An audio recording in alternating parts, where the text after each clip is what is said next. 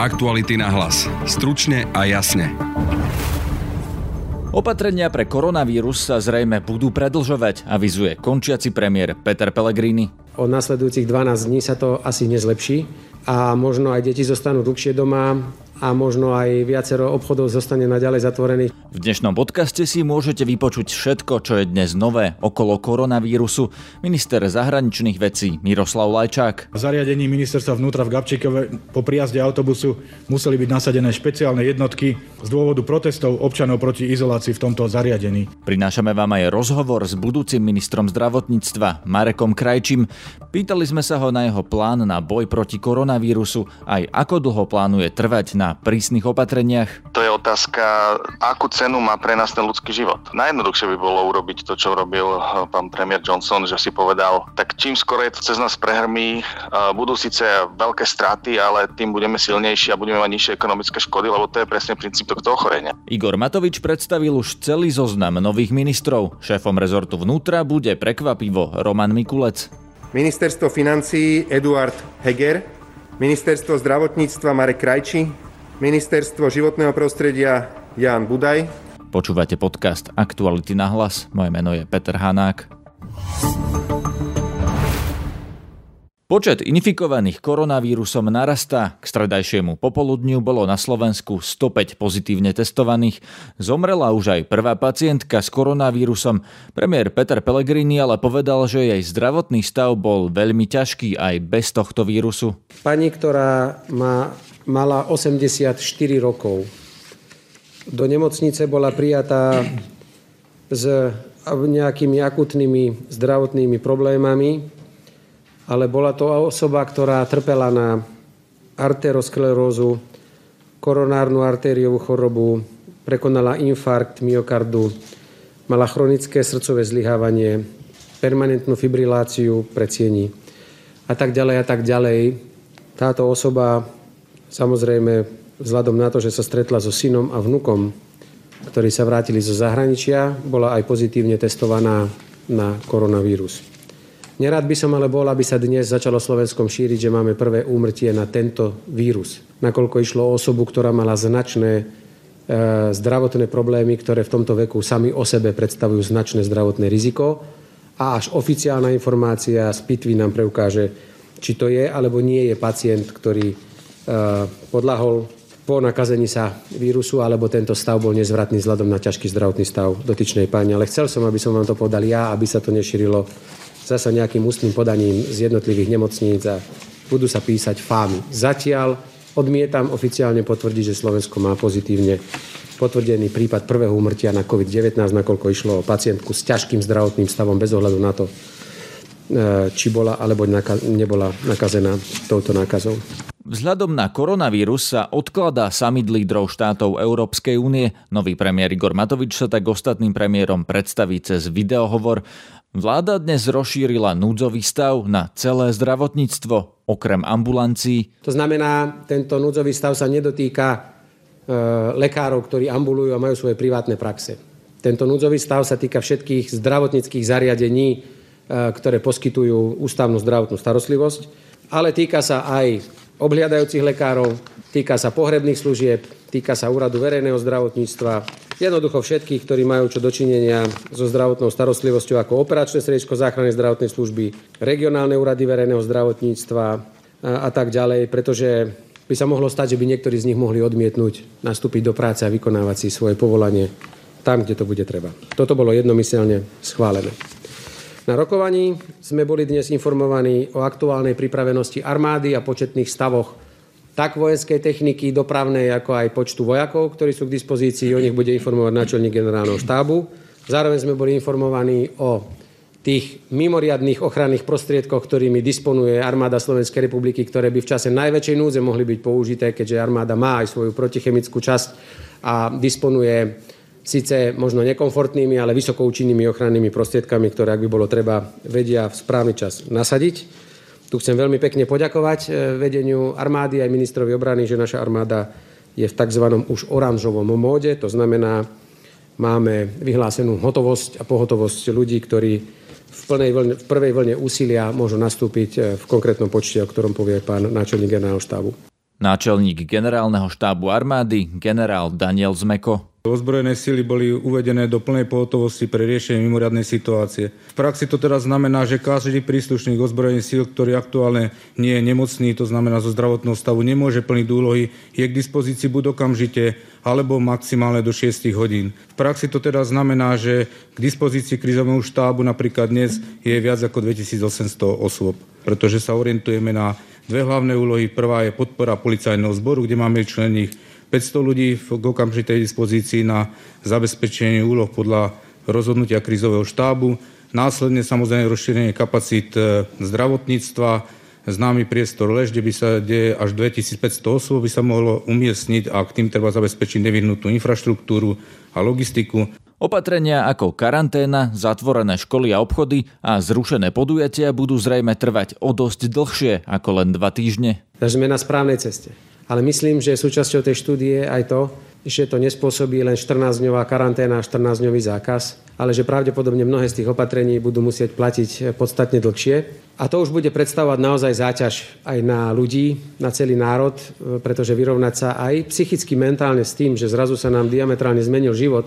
A dopredu ich chcem upozorniť, že od nasledujúcich dvanásť dní sa to asi nezlepší a možno aj deti zostanú dlhšie doma, a možno aj viacero obchodov zostane naďalej zatvorených. Čiže dokonca, keď avizuje pán minister, aké veľké množstvo ľudí zo zahraničia sa chce vrátiť a práve z krajín, kde tá situácia je veľmi komplikovaná, tak si myslím, že tieto tvrdé opatrenia budú musieť trvať dlhšie ako nami pôvodne navrhovaných štrnásť dní.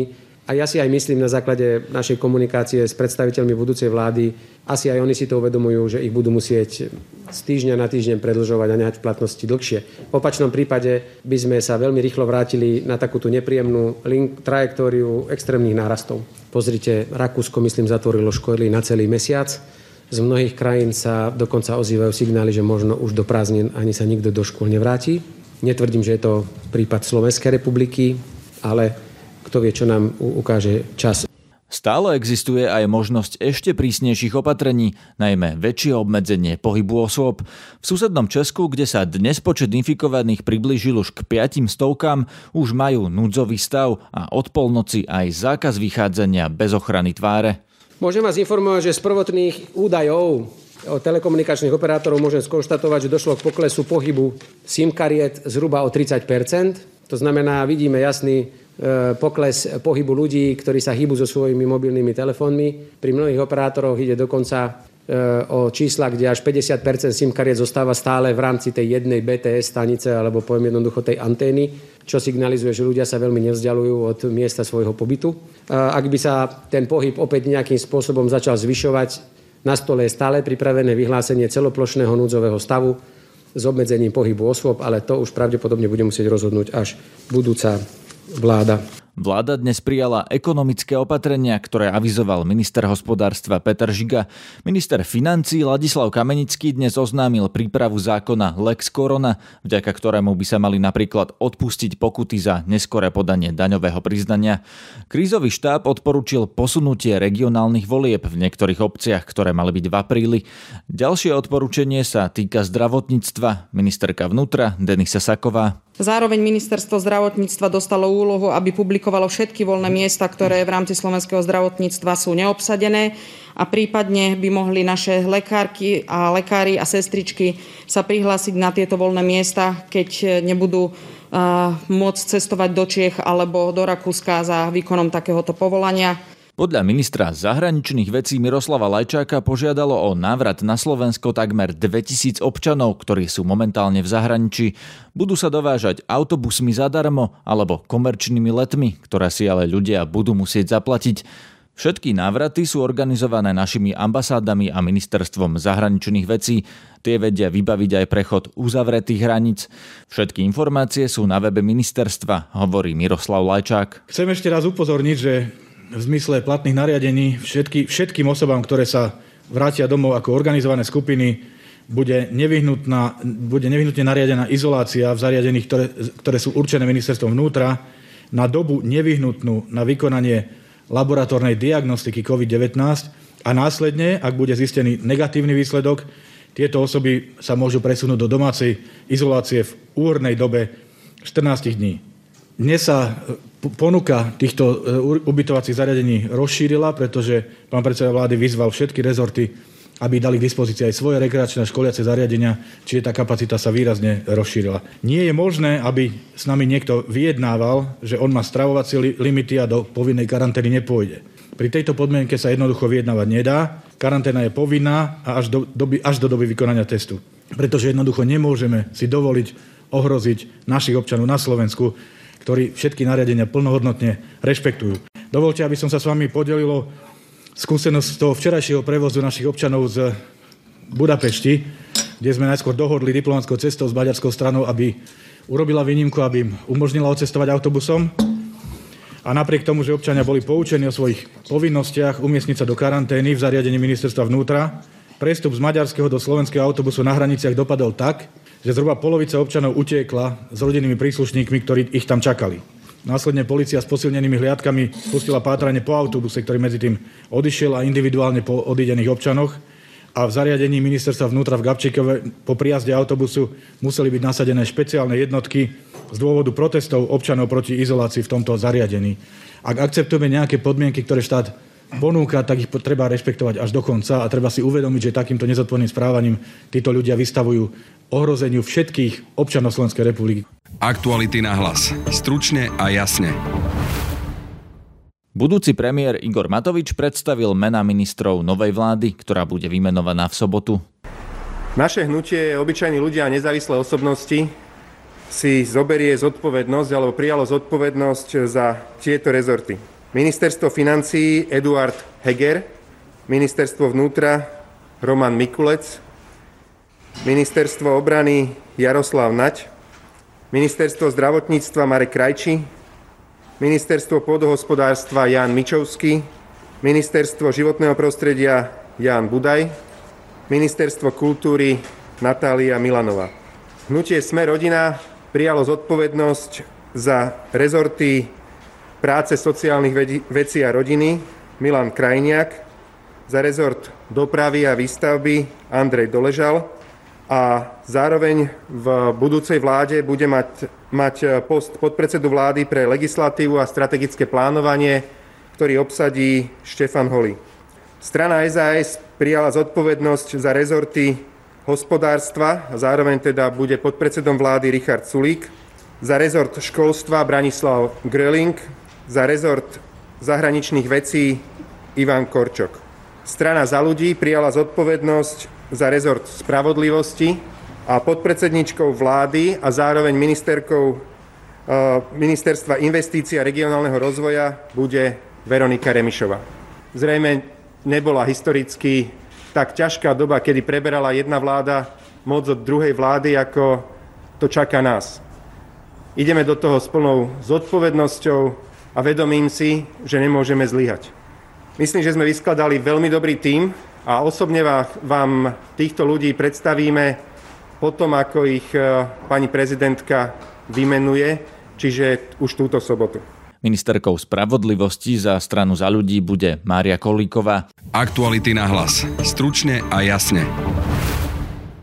Podľa analytikov ministerstva zdravotníctva bude v júni na Slovensku minimálne pol milióna infikovaných, z ktorých bude najmenej tritisíc ľudí vo vážnom stave a môžu potrebovať pľúcnu ventiláciu. Takýchto prístrojov však naše zdravotníctvo má niekoľkonásobne menej. Analýza ministerstva hovorí o päťstopäťdesiat špeciálnych kusoch. Premiér Pellegrini hovorí o celkovom čísle okolo tisíc kusov. Budúceho ministra zdravotníctva Mareka Krajčího z OĽaNO som sa pýtal, či má plán, ako to riešiť. Tých plúcnych ventilátorov vo funkčnom stave som počul teraz, že päťstopäťdesiat, takže tú informáciu tisíc treba naozaj korigovať, aby sme si povedali pravdu. Ďalšia vec je tá, že ten predikčný model, to je naozaj matematický model, ktorý vychádza, že v princípe všetci sa nakazíme. A no, nie všetci, ale osobne pol milióna ľudí. To je desať percent populácie. Taktože ja mám pocit, že to je zasiahnutie celej, celé, celej krajiny. To znamená, že sto percent ľudí sa nakazí, nie, tým vírusom. Nákaza by mala byť desať percent. To znamená, nakazený, z nakazených pol milióna vychádza, že zhruba tritisíc ľudí bude potrebovať akútnu pomoc a zrejme plúcnu ventiláciu v júni. Áno, áno. Ja to vás rozumiem. A to, to vás rozumiem teraz, len uh, myslím, že to celé je počítané na postupne každý jeden človek na Slovensku sa nakazí. Že ten model je takýmto spôsobom počítaný. Neviem, či si rozumieme. To znamená, no, rozumiem, rozložen... ale v júni budeme mať zhruba pol milióna ľudí nakazených v jednej chvíli. A v jednej chvíli teda budeme tá. potrebovať tritisíc. Rozumiem, to rozumieme. A pet, presne, ja chcem len ako keby spochybniť tú analýzu v tom, že že tá analýza počíta s tým, že sto percent ľudí bude nakazených, hej? V rôznom čase. A teda vychádza, že v tom piku to bude presne táto obrovská, táto obrovská masa ľudí, ktorí uh, budú nakazení tým vírusom. A teda z toho sa potom počíta, že zhruba dvadsať percent má, má závažné príznaky, kedy musí byť hospitalizovaný, a z toho päť percent kritické, kedy by malo, malo ísť naozaj až o plúcnu ventiláciu. No, ja osobne si nemyslím, že... že že ten vírus takýmto spôsobom prejde. Ja si myslím, že to, čo povedala pani Merkelová, že sedemdesiat percent populácie zasiahne, tak si myslím, že to je, to je skôr väčšia pravda, že tak, takto by sa to mohlo počítať. Ďalšia vec, čo si treba uvedomiť, že my sa budeme musieť zamerať, a ja na to budem špeciálne dohliadať, na ochranu práve tých zraniteľných skupín, u ktorých nákaza vyvolá ochorenie, ktoré je väčšinou závažné alebo až smrteľné.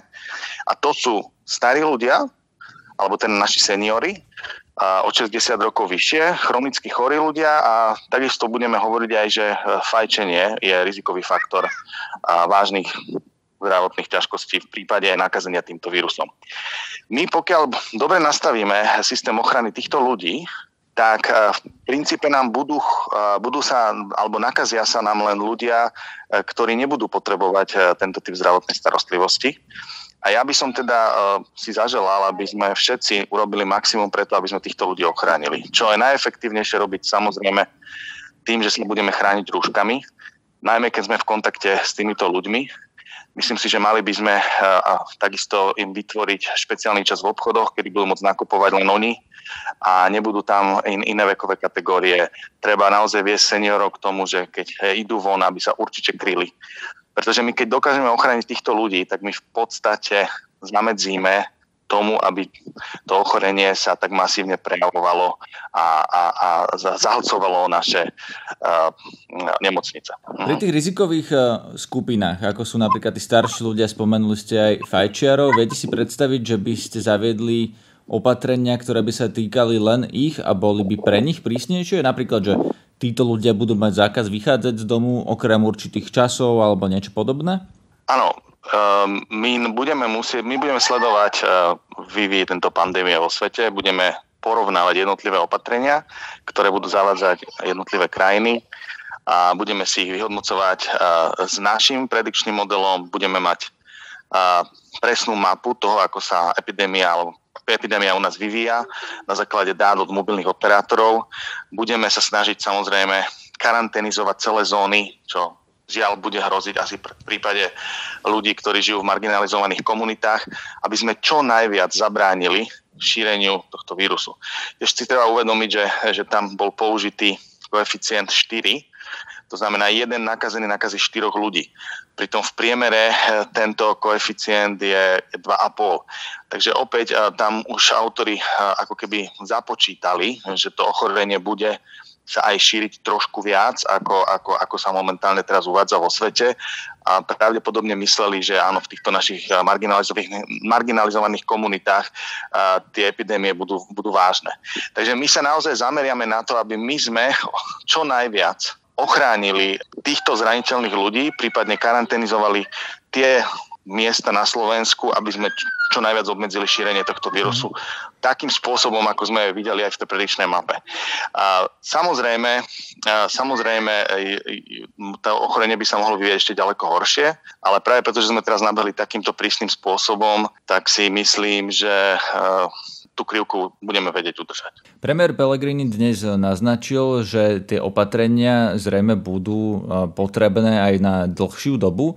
Vy si viete predstaviť, že môžeme fungovať na Slovensku celé mesiace pod takýmito prísnymi opatreniami, teda že budú zatvorené školy, ľudia nebudú chodiť do práce alebo budú pracovať z domu, že budú pozatvárané obchody. Viete si predstaviť, že toto, alebo chcete toto presadzovať ako budúca vláda na niekoľko ďalších mesiacov, lebo tie modely naozaj počítajú s tým, že to môže byť trebárs do mája, júna? Áno, a tu je otázka že čo ako spoločnosť, ako, aké hodnoty máme. Hej? Keď uvidíme, že tá infekcia, to opäť to je predčasné hovoriť, viete, niektorí ľudia, ako aj napríklad profesor Krčmeri, tvrdia, že spomalí sa šírenie toho vírusu, keď príde teplé počasie, hej? Opäť tá krivka by sa asi zmenila. Takže veľmi ťažké naozaj teraz predikovať do budúcna, čo bude. V každom prípade, pokiaľ by sa rápidne ten vírus šíril a my by sme videli, že sme, sme, na, sme na pikoch kapacít zdravotných zariadení, no tak áno, tie opatrenia budú musieť byť prísne a ja myslím, že celá krajina bude chcieť, aby také zostali, lebo určite nikto z nás si neželá, aby tu bol nejaký taliansky scénar. A, ale na druhej strane uvidíme naozaj, budeme všetko sledovať. Ešte raz hovorím, najkľúčovejšie je zamedziť a, masívnemu šíreniu tohto ochorenia a, z, a, z marginalizovaných komunít, kde hygienické opatrenia sa veľmi ťažko zavádzajú a takisto karanténa, karantény v domácom prostredí sa veľmi ťažko zavádzajú. A maximálne kľúčové bude ochraňovať práve tých ľudí, ktorí, u ktorých toto ochorenie spôsobuje závažné formy. Áno, a tam budeme musieť týmto našim seniorom, chronických chorým vytvoriť v krajine špeciálne podmienky, aby sa nenakazili. To znamená, aj možno vyčleniť nejaké hodiny, aj možno vyčleniť nejaké, nejaký čas, keď oni budú môcť ísť von. Viete, tých opatrení, pravdepodobne aj nápadov bude veľmi veľa a my sa tým všetkým budeme veľmi intenzívne zaoberať, ale veľmi ťažko teraz predbiehať. Určite aj teraz, každý jeden deň je krízový štáb, každý jeden deň monitorujeme tú situáciu, ja so svojím tímom budeme pracovať, budeme mať oveľa lepšie dáta, pretože budeme mať tie dáta od mobilných operátorov. Takže uvidíme naozaj, ako to bude. Je dosť možné, že to bude diferencované. Hej? Že keď budú lokality ľudí, ktorí budú veľmi zodpovední a ten vírus skrátka sa tam nebude šíriť tak ako v iných lokalitách, tak skrátka tam uvoľníme. A naozaj, nechajme sa prekvapiť, uvidíme, čo nám dáta a, a, a ľudia, ktorí sa tomu venujú, epidemiológovia, budú hovoriť. Rozumiem. Posledná otázka. Existuje podľa vás bod, v ktorom by možné škody vyplývajúce z opatrení, teda zo zatvorených obchodov, spomalenej ekonomiky, prevýšili tie škody, ktoré môže spôsobiť koronavírus? Ešte raz prosím, tú otázku. Či existuje taký bod, v ktorom škody spôsobené opatreniami uh-huh. môžu byť väčšie ako škody spôsobené koronavírom? No tie ekonomické škody budú obrovské a to je to, čo som spomínal, že to je otázka, to je otázka toho, akú cenu má pre nás ten ľudský život.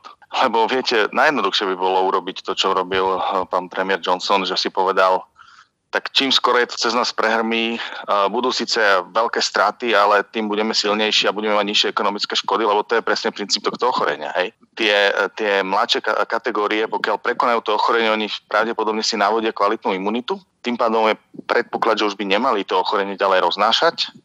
No a tým pádom už nebudú môcť teda nakaziť ďalších. Čím skorej sa tento cyklus ako keby celý vytvorí, tak tým skorej tá spoločnosť začne byť imúnna voči tomu vírusu a tým skorej bude môcť nastúpiť do plnej ekonomickej, som povedal, síly konštitúcie. No ale prísne opatrenia no, práve naopak spôsobia, že sa to vlastne celé bude predĺžovať no, na dlhé mesiace. A, a je to kvôli tomu, aby nám nezomierali ľudia doma, aby sme nemuseli zaviesť, by som povedal, vojnový stav v medicíne, kedy sa žiaľ rozhoduje, komu, koho vieme s väčšou šancou zachrániť a tí, ktorí tie šance majú menšie, potom nedostávajú zdravotnú starostlivosť. A toto myslím, že nikto na Slovensku, ktorý žije, nechce.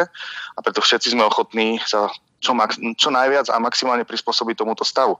Ja si myslím, že je to taká výzva pre každého jedného z nás. Ten život sa nezastaví, ale sa možno vážnym spôsobom zmení a podľa mňa mnohé veci sa adaptujú a pôjdu do popredia možno, možno spoločnosti a firmy, ktoré sa budú vedieť adaptovať na tento stav, budú viac vedieť využívať home office, do distribúciu tovarov a služieb priamo k zákazníkom.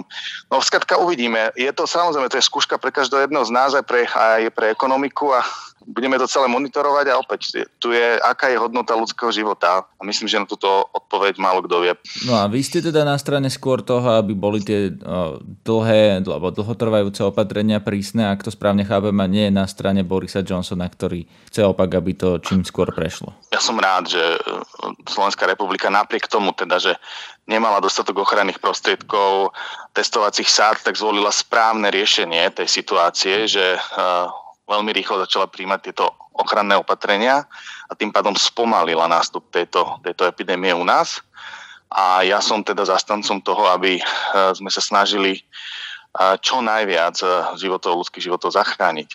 A z tohto pohľadu si myslím, že čím najviac sa nám podarí zvládnuť tú epidémiu v tých pikových obdobiach, tak o to viac ja budem spokojnejší. A opäť ja si myslím, že život pôjde ďalej a možno deti viac budú musieť byť homeschoolované. Niektorí rodičia sú aj radi, že si to teraz tak môžu skúšať. Áno, a ekonomické škody budú, budeme ich počítať, ale ja, ja, ja predpokladám, že, že to zvládneme, že túto vojnu s týmto neviditeľným nepriateľom všetci zvládneme. A opäť len chcem povedať, že to, koľko bude trvať, ako dlho bude, aké, aké škody napácha tento neviditeľný nepriateľ medzi nami, to záleží len a len od našej zodpovednosti. Pokiaľ budeme zodpovední, ochránime tých najzraniteľnejších medzi nami, takže im nebudeme tento vírus roznášať, tak tým tie škody budú menšie a dovolím si tvrdiť, že aj rýchlejšie dokážeme cez túto epidémiu prejsť. Počúvajte nás aj zajtra. Na dnešnom podcaste spolupracovala Lucia Babiaková. Zdraví vás Peter Hanák. Aktuality na hlas. Stručne a jasne.